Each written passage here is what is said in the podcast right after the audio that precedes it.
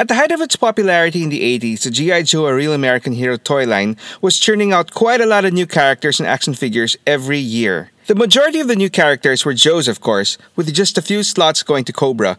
And of those few choice slots, half of them were usually new types of army building troopers.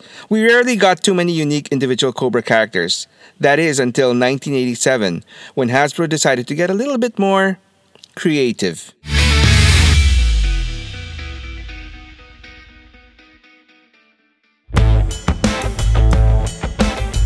At first glance, I think it's safe to say that most people would probably think that Raptor, Big Boa, Crystal Ball, and Crocmaster belong to another toy line not called G.I. Joe.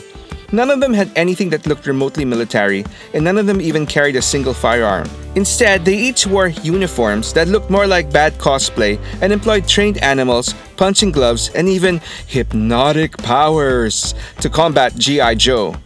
Of course, because their designs were so way out of the box, they have become some of the most memorable and dare I say, beloved Cobras to many G.I. Joe fans and collectors. Because as kids, not having any guns didn't mean you were uncool, but being able to control birds of prey, crocodiles, and so on was. Unfortunately, since they were released towards the tail end of the cartoon, they were never featured in animated form. Of course, I'm only referring to the Sunbow series as I refuse to acknowledge the existence of DiC. In the comics, though, they each got some time to shine, whether in the original Marvel run, Devil's Due, or IDW. A couple of them even have interesting backstories as to why their toy was created in the first place. So let's get started with the first guy, Raptor. Raptor was your typical white collar accountant who had a fascination with falconry that eventually turned into an obsession. He went as far as to dress himself up like a bird and live in a giant bird cage because he figured they responded better to him that way. He soon turned to a life of hunting and poaching, breeding larger and stronger birds of prey. He was soon after recruited by Destro to the Cobra ranks after he was caught targeting minks on a Cobra owned ranch. I swear I'm not making this stuff up. In the original Marvel Comics, he worked closely undercover with Crimson Guardsman Fred VII. When the original Cobra commander was abandoned by Serpentor, he took refuge in Fred's garage where he was presented with a new battle armor to take back the Cobra leadership. But the former commander had other plans and decided to retire. This didn't sit well with Fred, who dedicated his entire life to Cobra, and he shot him in the back as Raptor stood back and watched. He then proceeded to help Fred bury the commander's body. Unfortunately for Fred and Raptor, the commander didn't die. That's another story for another time. And he came back with a vengeance, retaking Cobra. And in his first act as leader, he buried all key Cobra operatives that he considered as traitors in a landlocked freighter under a volcano, alive, including poor Raptor.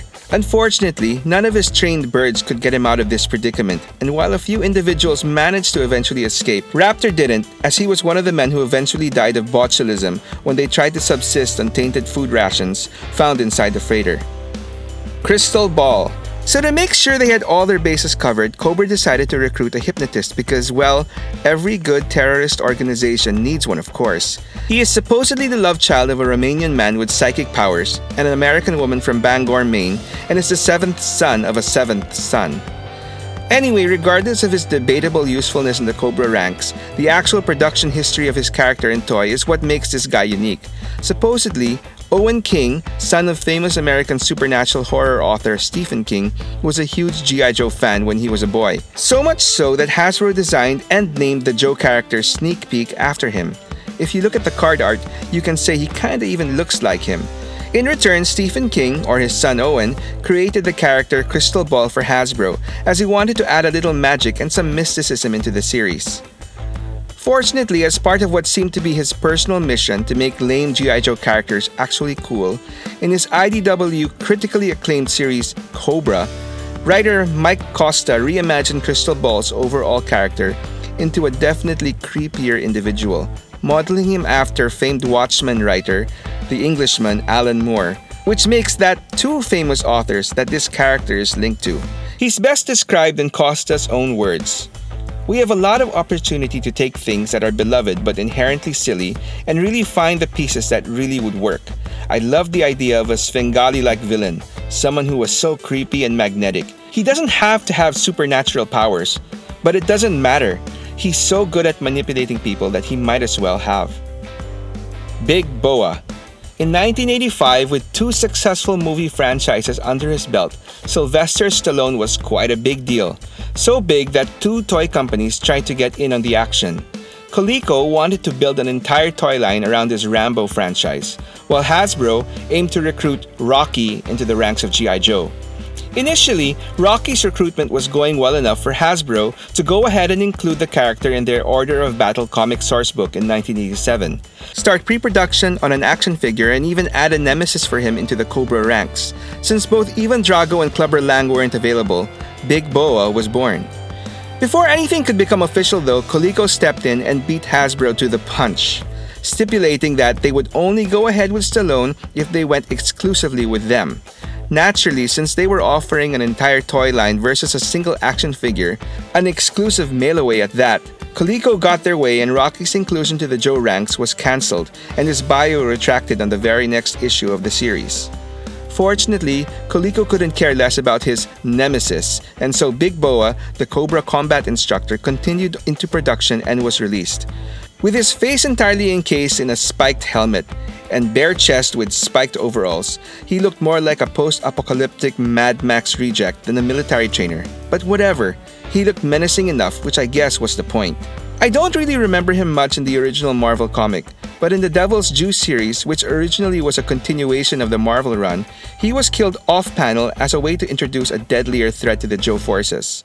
But like Crystal Ball, in the more recent IDW series, a simpler and arguably more fearsome version of Big Boa is introduced in their Cobra series.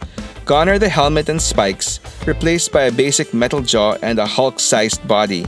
In the series, he came close to killing exposed undercover Joe agent Chuckles with his bare hands before the latter managed to pull off a Hail Mary victory by stabbing him in the neck with a gun slide. And finally, we have Croc Master.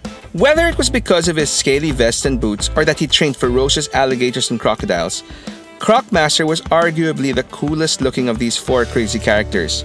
He was in charge of security on Cobra Island, populating the sewers and swamps with his supposedly trained man-eating reptiles. In the Marvel comics, while I'm not so sure of exactly what he did, I guess he just sided with Serpentor. He unfortunately shared Raptor's fate, dying of botulism after being buried alive by Cobra Commander. Whereas his toy and Marvel comic appearance gave him a rough, muscular look, his modern version in the IDW comic went the other way, giving him a hunched, skinnier body and ditching the reptile scale for a more practical modified wetsuit. They also gave him a more detailed backstory where he grew up in the Florida Everglades under an abusive father who called himself the Croc Master and poached gators for their skin. He eventually ended up feeding his own father to the gators and took over the mantle of Croc Master. Before he was recruited by Cobra, he was an eco terrorist, hunting down other poachers and individuals who sought to do damage to the swamp. And to add to the creep factor, it is also implied that he is a cannibal, having supposedly eaten an assistant assigned to him who was too plump. As cool as he was, this version of Crocmaster also meets his untimely demise when he and a number of his crocodiles are shot to death by a Cobra defector that he tries to stop from escaping.